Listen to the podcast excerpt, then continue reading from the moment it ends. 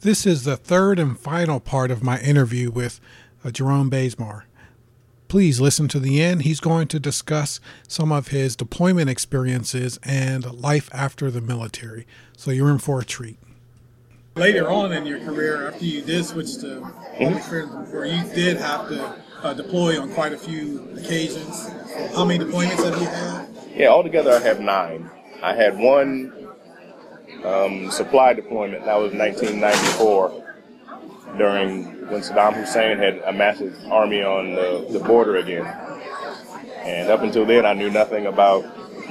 That's before I even got to special operations. That, that was 1994. I knew nothing about uh, deployments or even getting ready because that they called me on, let's say, a Friday morning, and I was on an airplane going to uh, Saudi Arabia the next day. Wow. It happened so fast they had to send us.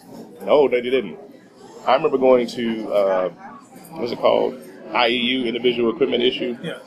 They had to stay open late for all of us to get um, there's camo uniforms, boots, hats, t-shirts, all the stuff we needed in one day. I had no idea how fast that the uh, when the military as a whole, the Air Force, and for, and for example, can mobilize at a moment's notice. Right. I didn't know how fast we can do that up until then, but I became a believer Right. really fast.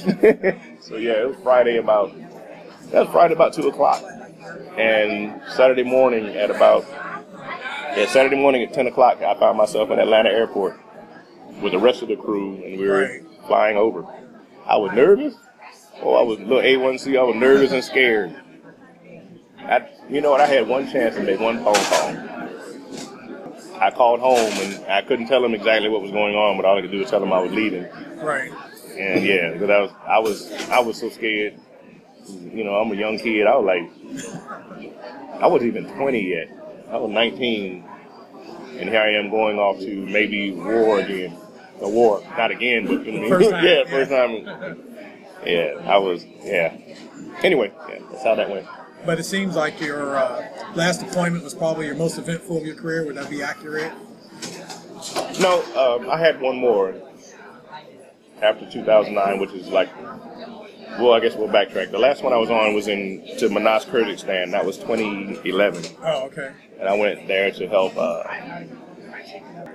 I went to Manas Air Base, but it's now called the Transit Center at Manas at the time, and we were there just we were the gateway to Afghanistan. yeah, they recently closed it. So a lot of the equipment, um, personnel, and supplies went through there, and we also had to foster community partnership. Oh, okay. Because you got to understand, well, a lot of people don't know, but Russia, yeah, Russia has a base like maybe four kilometers away from the transit center at Manas.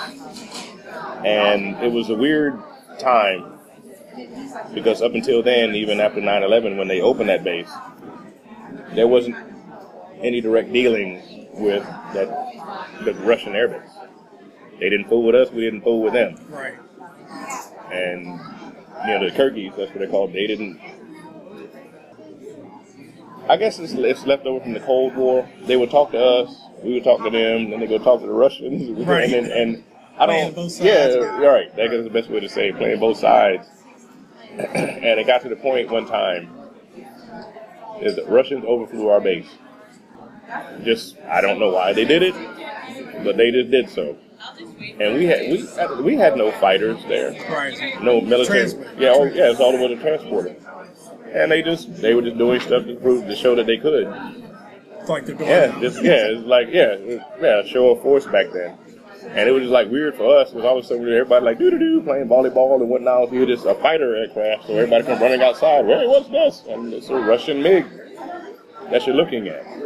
Wow. And this guy just flying over your base, looking at you, and you're looking at him, and it just, it was weird. Like, uh, not weird, yeah, something different. But I guess in that instance, you could say it was the most memorable, Okay. one of the most memorable occasions of that last deployment. Now, before we yeah. uh, started recording, you were talking about your in lieu of tasking to Afghanistan. So could you just talk to me a little bit about uh, your deployment there to Afghanistan? Sure. Yeah. Um, as we mentioned earlier, as I mentioned earlier, that was one of the darkest points in my Air Force career It was in 2009. And trust me, I, I love the Air Force. It's, it's been an excellent opportunity, but there's always that one time where you, you never think this is going to happen. You, you didn't know this is really what you signed up to do. And yeah, I've been to Afghanistan quite a few times before. I served in the, in the Panjshir Valley, and true story, I never thought a kid from Dallas, Texas will be, you know, smoking a victory cigar with the ambassador from Kyrgyzstan in the Panjshir Valley, like right next, well, not right next to, but that's disrespectful, but right down the street per se from Masood's tomb. And we're overlooking the Panjshir Valley, smoking a victory cigarette, I mean cigar, excuse me, and just we're having the time of our lives. And I would have never thought we got to that. But I never thought I would see that. Right. But that was like 2008. Because back then I was in the, in the deployment cycle with six months on, six months off. And I was told by my functional that, hey, I was a hot commodity because I was a PA journalist and we're, we were highly sought after ever since 9/11. Everyone wanted to record what yeah, they were doing. Yeah, they needed us. Right. And DoD figured out that Air Force Public Affairs is the best trained to do this mission. We keep sending them out there. But going back to where I was in 2009, I got pulled into one of those in lieu of slash joint expeditionary tasks where you're assigned to the Army I had worked with joint service before, going back to even special operations in 94, 95, excuse me, 95, 96. and other times when I was in Afghanistan, like 2008. But here it is in 2009. I'm actually, for lack of a better term, assigned to the Army. And it was supposed to be a six month rotation, but I was assigned to the Army as well as NATO. So I had like two or three missions rolled into one. And this is the first time I was actually involved in direct combat, direct and indirect combat. Right. I dealt with incoming mortars, incoming rockets, sometimes even missiles. I was I could deal with that. But one thing that I feared the most was you know suicide vehicle borne IEDs or even regular in the ground IEDs because yeah, I got body armor. Yeah, I have up armored vehicles, but I can't handle this. You know, from, you know, that's and that's. I don't know if it's a deep-seated fear of mine, but I guess I could. I guess to put it in perspective, I was cool with dealing with an enemy I could see. Right. I can handle that. And yeah, I guess growing up, I'd always fought most of my life, you know, fist fights or whatever hey, just get up here toe to toe, we'll knuckle it out, you know, and best man will go home. We'll walk away as men, you know, I guess the best way to say it. But when it came down to IEDs, I guess what made me mad the most is I felt it was cheating. And two, I, it's tough to, just, to, I guess, talk about it because as men, we're not allowed. Well, actually, that's a bad choice of words. Men, it's, it's difficult for short vulnerabilities. It's tough for me to, as a man, to walk around. Hey, look, I am scared of this. Right. Especially in a in a war zone, you can't do that because you're losing. Because if you're always worried about that, they call it a self fulfilling prophecy. If you're worried about that, don't be afraid when it comes to get you and knocks on your door. And for me, it did twice while I was over there. Um, me directly. I had just come off a mission. It was August 23rd, 2009, and I had just come off a mission. I was going to go to bed, and right when we came into the compound, we usually have a bunch of you know little kids out here trying to sell their trinkets and whatnot, and they're usually out there. Every time you go in the gate or come out, they run up to you, and just all they want is your candy, of course, or they love chocolate bars, and you know, you know us, we, we, we love kids. We love kids, and thinking back, the enemy watched. They knew we knew our, our they knew we were tender, tender-hearted towards kids, women, and, and younger, and they sometimes even older people, the older generation. Right. We're very respectful when it comes down to stuff like that. Right. But you got to remember the enemy is watching you as well, so they, they, they watch what you respond to and how to affect you the most. So that morning in question, we came out that gate, and usually when you look to the left, here come those that tirade of kids smiling, laughing, and bringing their little bracelets and stuff to you. That morning, they weren't there, and I had I remember talking radioing in, say, "Hey, something's wrong. There's nobody out here." You know what I mean? And the person that I was escorting was in such a hurry to go get to where they need to get to. They, I don't care, press. And like, look, hold on, something's not right. And we start going to try to back the, the convoy up. And we're all human, and some people believe in call it what intuition, sixth sense, whatever you want to call it, God-given ability. But you know in your heart of heart something is not right. Right. And you start trying to correct the situation, but you have some people who are in positions of authority who totally choose to ignore Yeah. what's going on. And I'm not slamming because I understand you got to do your job. So we pressed, you know, and drove, did the mission. And I'm not gonna lie, I was I was I was mad. And some words of exchange between me and the. Since it became a job to me, we didn't even call people people anymore. If it wasn't me, Adrian, or Bobby, you were just the package. That's what we called you.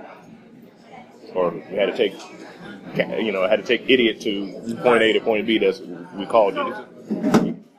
You have to make yourself yourself. You need something to hold on to, I guess. Because you know the job is, is crappy.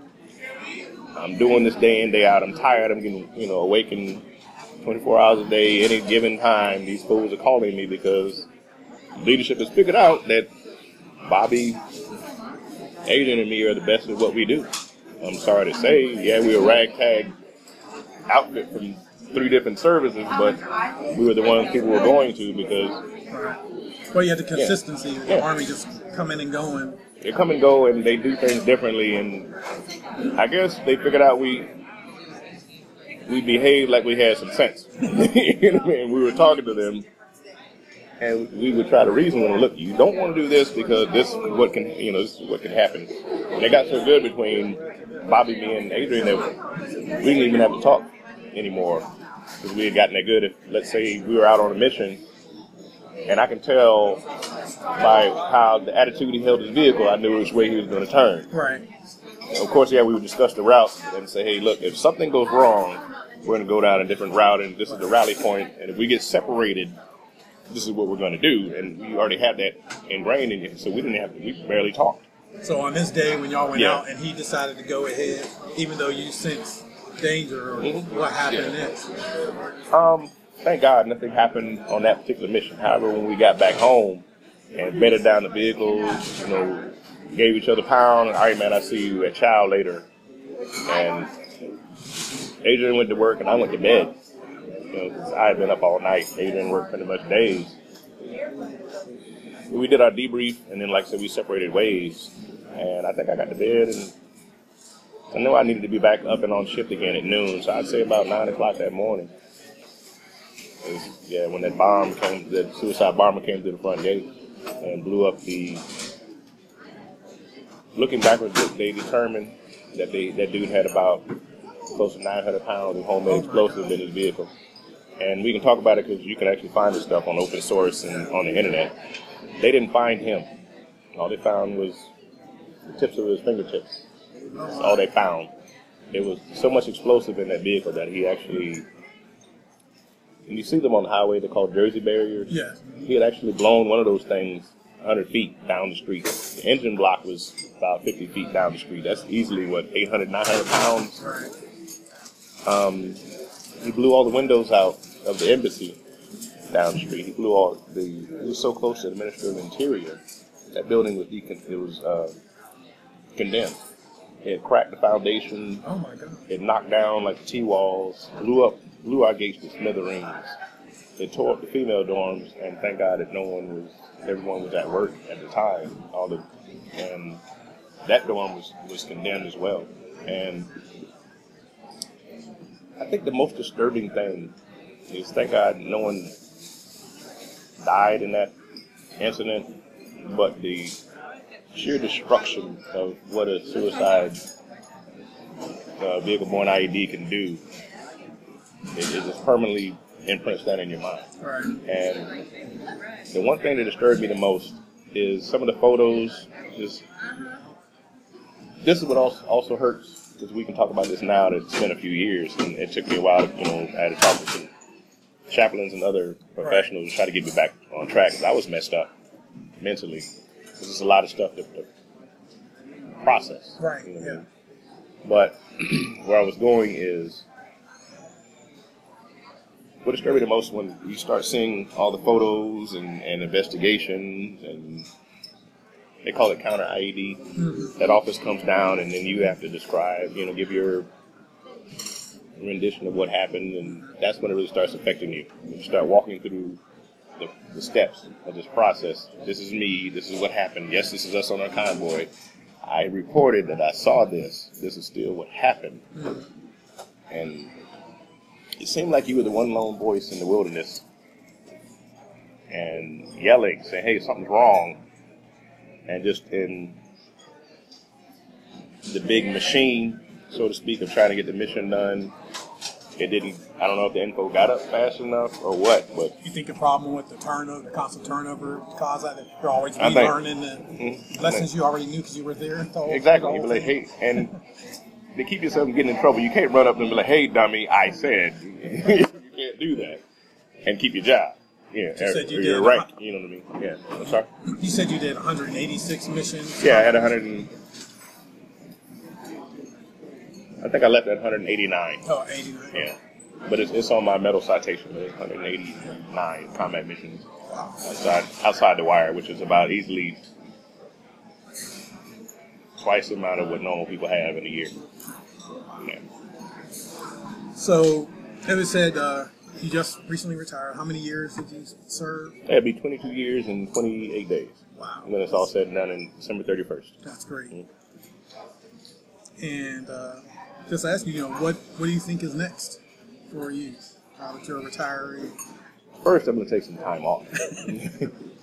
but um, I have a daughter in Florida that I need to rebuild some bridges with. It's, um, it's been. She said something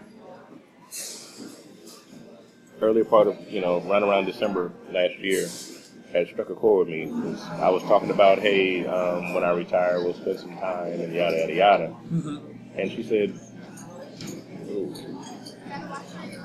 It wasn't necessarily why now, but she was like, it's more so like, hey, you were never there for me.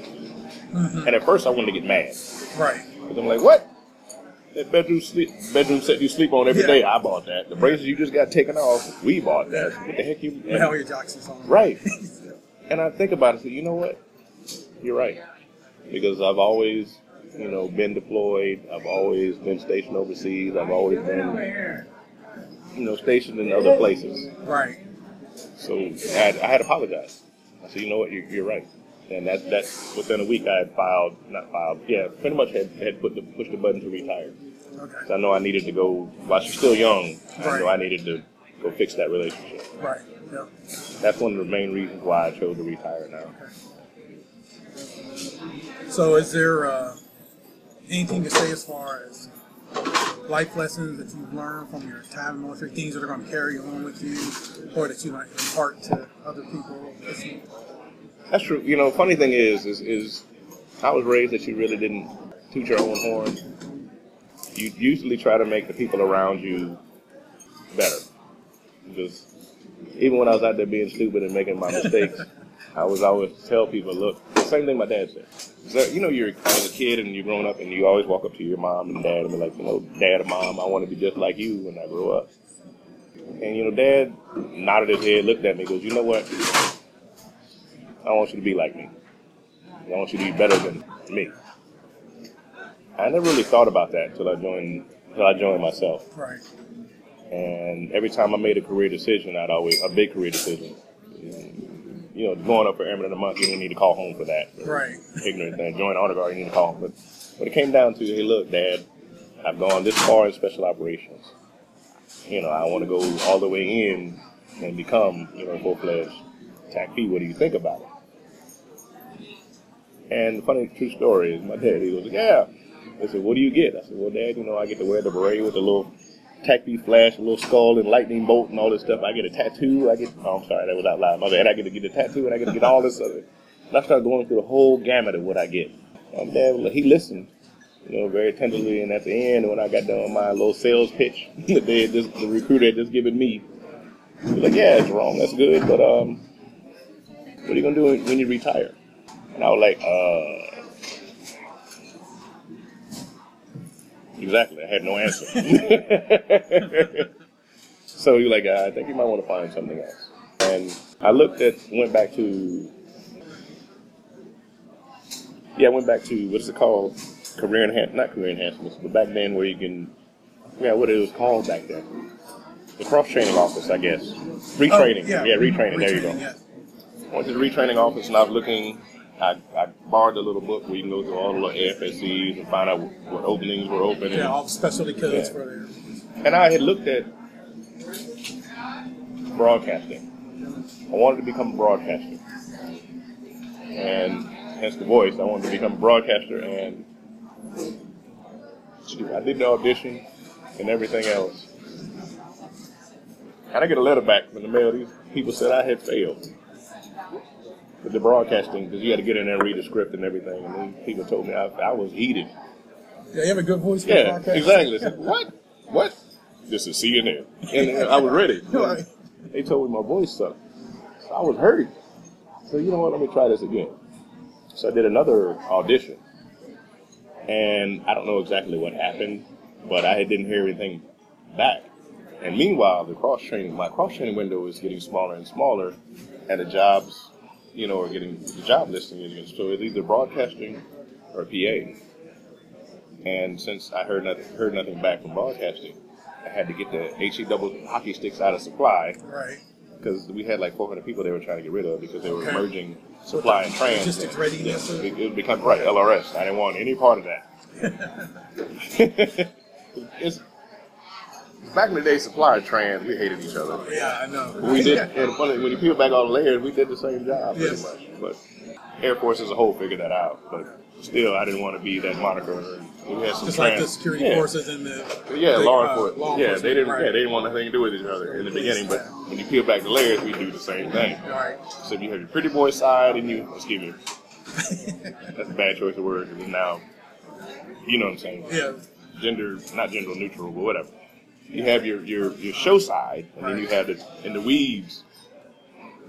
You know, wheels rubber on meets the road side. They get more. They get a little more dirty and involved with more things. I remember, yeah, the LE guy. it- yeah, guys is you know gender neutral term for me. I, I was a training manager in the cops squad for a couple years. you had they ran around in, in blues, ran around in little pretty cop cars, and did what they needed to do.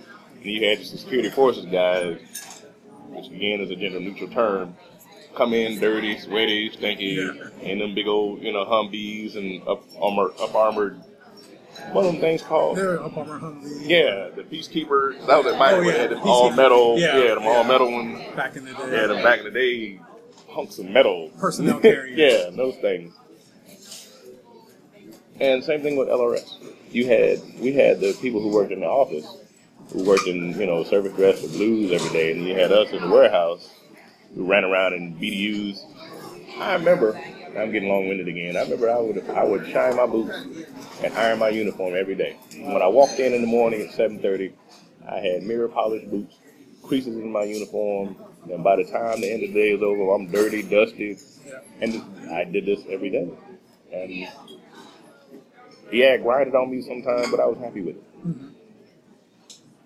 Going back to like I said, that's what my dad taught me. He said, piece of advice he gave me before I joined is one, don't ask anybody to do anything you're not willing to do yourself. And two, you know, the only time you look down on somebody is when you help them pick them up. That's good. That even Good worked when I was playing football and everything. Yeah, you Yeah. make a tackle, knock the hell out of somebody, but like, all right, you pick them up, that's a good game, baby. Get, Yeah. And you know, that's what you do. Right. That's always what I was taught. So coming into the military, I brought that those aspects into this side of the gate as well. And it was funny at my retirement ceremony yesterday when they started walking down my Air Force history, if you will, and you kept hearing things like this guy would go after the stragglers. This guy would come up the ones lagging behind, or people who dealing with big life adversarial, life changing events. I would I was always there to help, and that was thanks to my dad, the way I was raised, and and no other way to say it. But all I can say is now I'm, I'm an ordained minister. But looking backward now to this point, all I can say was the main reason I did it, and I didn't even know it till now, was, was God gave His Son named Jesus, who did the same thing for me when I was out there running around losing my mind and acting stupid. He came to get me.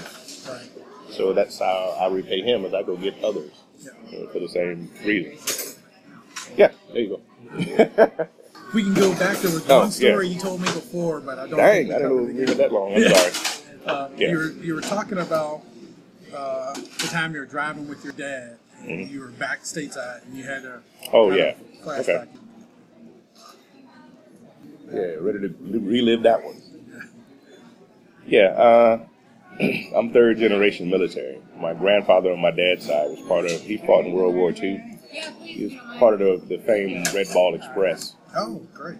and I forgot to mention that earlier. But yeah, he was part of the Red Ball Express, and around 92, 93, yeah, President Clinton was in office, and they were part of an all-black regiment that never got, they got passed over for medals, never got formally recognized, but. You know, President Clinton invited him and the rest of the surviving members of the Red Ball Express up to the White House Yeah. And got bought them all brand new uniforms and gave them all the medals and decorations that they didn't get from World War II, Right. and a big public apology that Yeah, I've actually done this. some research on that for the, for the podcast. And it was just amazing to see my granddaddy, who had just had his, his leg amputated from um, diabetes, stand up there so proud. A little old man, little old man. but he was standing up there so proud, standing at attention on crutches. Wow. you know, eyes, you know, welling up with tears because he was just so proud. You know what I mean? And not even a few years after that, he passed away, and he had a full, full military honors funeral. Right. And on one hand, you you wanted to be sad because that was granddaddy who just passed away, but you know you were happy because I guess it was icing of the cake because he kept he didn't he was just like my dad. They really didn't talk about didn't really talk about type of stuff. Right. We're not ones to really toot your own horn unless we're telling jokes. but when it comes down to what I did or my accomplishments in the military, it's, it's hard for uh, any of us to do that because we're always taught to be so humble. And that's part of the reason why I do this because there's a thousand stories out there Mhm. that need to be told, but the people don't really want to tell. But it, it is beneficial Right. for the younger generations to hear, for people to recognize. And in particular, my focus is on you know Black Americans, contribution we made that have been ignored. Mm-hmm. So Yeah, I try to and do my little part to capture that. And, you know, But I'm sorry to answer your question. As for me, is I was coming back from in 2009, and over six months time, I had 187, maybe 189 combat missions outside the wire, and I become. I don't want to say condition. That's a bad choice of word, but you have your your your triggers. That's what they're called right. when you're used to driving a certain way to protect your life or, or lives of others in Afghanistan, they're called choke points. And that's when you're boxed in and you can't go anywhere. But they, I do know the way you're trained in wartime or combat. If you're in a convoy, you knock the pee out of that vehicle in front of you to do what you need to do to get out of that situation. Right. But they're trying to, to steer you one way because nine times out of ten there's an ambush or an assault waiting for you up the street. It's, they're trying to trying to choke point you to get you to drive a certain direction so they can take you out. So you're trained to hold on, something wrong. I need to back up or go somewhere else. There's something not right up this road. And I had gotten in combat mode and had been operating in that so long that it was tough for you to decompress and come back home fully, if you will. And I remember I was at a red light. It was rush hour traffic. And I was in my own vehicle, and it was just me and my dad. And here I am at a red light trying to turn right. And I just had a flashback moment and, and just lost it temporarily. because you had, I had been going so long on pure adrenaline and going so long on in a combat environment that I forgot where I was. You know, I mean, all I know is I was bottled in, and there was nothing I can do. And I, I just that, that fear of something bad is about to happen and overtaking me. You know, I was, and next thing you know, I was over gripping the steering wheel and had veins coming up here on the side of my neck because I'm. I guess my body and my mind were fighting. Mm-hmm. My body was trying to say, oh, I need to do something to get the hell out of the situation. My mind was trying to tell me that, hey, look, you're home. You're Right. back home in Texas. And the wires were crossing. You know what I mean? It, it, yeah, I really can't put it in, into better perspective than that. But next thing you know, all I remember my dad reaching over and grabbing my forearm. And he was like, hey, hey, hey, son. Hey, hey, where are you? And, and it was weird because it, it took me, it seemed like an eternity. And I know it had to be within a moment of seconds. But it seemed like a turn for me to, to figure out that, oh, yeah, okay, yeah, yeah, yeah, I am home. Okay, okay, okay. And we were, my dad and I were supposed to go somewhere. Uh, I don't know if we were going to the corner store. I don't exactly remember where we were going. But he said, hey, let's go pull over here and, and, and have a conversation. We sat down and we started talking. My, you know, my dad is a Vietnam vet. He was did 20 years in the Air Force too, and he was stationed at Bien Hoa Air Base. And I remember we would always ask him, you know, what combat was like, and he never would talk about it. You know, until that day, I guess he realized, you know, what was going on. And that morning, we actually pulled over. We, we were talking, and he was like, you know what? Y'all had it different than we did. When I came back to the States from Afghanistan, every time, no matter what time of day it was, they always had some old veterans or people who were to support our troops folks. They'd be waiting for you soon as we land at BW, BWI, and they'd be like, no matter if it's two in the morning or two in the afternoon, there was always a giant crowd. And they always pretty much drive you to tears. Because they were, you know, me for getting emotional, but No, take your turn. it was cool that somebody cared. And the one thing that always got me was the old guy in his wheelchair. You know, uh, it was two in the morning. He was out there. And this old guy with shaky hands stood up, trembling arms, and hugged me with all he had. Because he had been there. Had a little VFW hat on and everything, and Yeah. it meant a lot. Okay, yeah, flash forward to uh, No, that's, that's cool. yeah, flash forward to me and my dad sitting there talking. Is he, you know, he explained that you know, a lot of stuff that he didn't get that when they came home from Vietnam. A lot of them were spit on, or a lot of them were just talked about like dogs, called baby killers. There was no support like we do now, and he reached over and he was like, you know what? A lot of people don't understand what it's like to say goodbye to a friend that you lost to an enemy engagement. And I lost some when I was over there. Out of 40 people, I lost 16 to IEDs and one to suicide. I can deal with IEDs. The one thing that tore me up the most was with the suicide.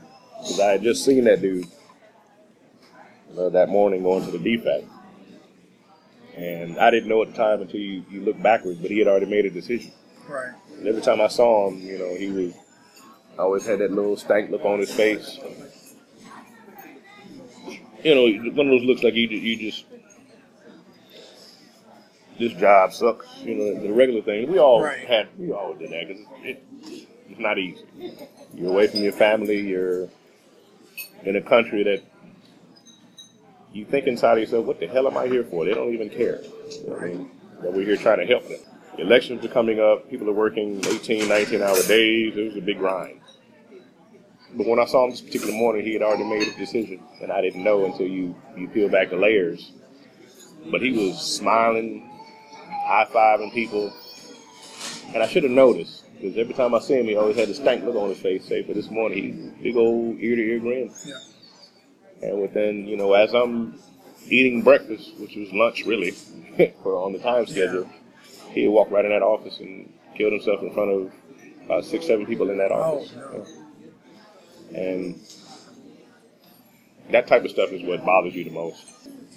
And flashing, you know, to my dad's story, after he said, you know, a lot of people, you know, the American populace wasn't behind the Vietnam War. Right. My dad told me, flashing forward to where I was going, my dad told me, a lot of people don't understand what it's like to bury, you know, a friend that you lose in combat. And that's when he told me that one day they got overrun and the enemy started walking in mortar rounds. And he remembers talking to his friend, and said, "Hey, dude, we need to go to the foxhole Yeah. or the, you know, the bomb shelter now." Yeah. And the dude froze. His, his body buddy, whatever, he froze for like two seconds. And my dad turned around and said, "Hey, man, we need to." And he didn't even finish his sentence before he got blown up. Oh. I mean, the mortar round landed like almost on him. And, you know, knocked my dad like maybe 20 feet away. You know, and it was just like, wow. And like I said, up until that point, we had never talked about, never talked about it, and we never talked about combat. And my dad, he would talk. He, that was the first time we actually talked about direct engagement. He talk about funny stuff Right. like when his front teeth got knocked out by a radio or when he was making chow one day, one night. They had different types of MREs. Like we had, we had, yeah, we had, they had C-rats where they actually had to cook them over like a controlled flame or something. He said something. He said one time he was making scrambled eggs. 'cause You can same thing we do now. You can make a, a secret menu with MREs. Yeah. So he was doing that. He had he was cooking like eggs in, in the C-rat can. And something happened where they got called away on a mission. And I guess my dad forgot that they were in the hut. And the eggs were in the, in the hut cooking. And they were like working on the fuel berm or something. And like maybe four hours later, I guess that can it got too hot and just blew up inside the office. It was like kaboom! They didn't know what was going on, so everybody, of course, instantly hits the deck Yeah. and the siren didn't go off. So I looked around, what the hell is going on? So they opened the door to the office. It just everywhere on the wall, and, and my dad was like a, I think an A1C at the time, and his supervisor was like, "Up." was like you know what you're gonna be doing the next thing, so he had to clean up all that mess. That's about it. Well, thank you again. This has been just very good. Thank you for sharing Oh, no problem. everything you had with I can't us. apologize for getting emotional. I was in the, in the Hey, moment, that's- so yeah. It's emotional events. That's When you understandable. start walking through all this stuff and re- yeah, replaying it, I forgot That's why about I'm that. grateful that you're even willing to, to talk about it. Um, I forgot about that. Wow. so thank you for your service too. Yes, sir. And Thank you. uh, we'll have this up shortly. Thank you. That concludes my interview with Jerome Bazemore, and I hope it was as uh, interesting for you as it was for me and educational. I would encourage you to please come on out to our site, blackvalor.net, and leave some comments on the forums. You can send me an email at blackvalor1010 at gmail.com. We're also on Facebook, and we have a Twitter page if you'd like to subscribe there. But that is it for now. Next week, I will be discussing the 477th Bomb Group. See you then.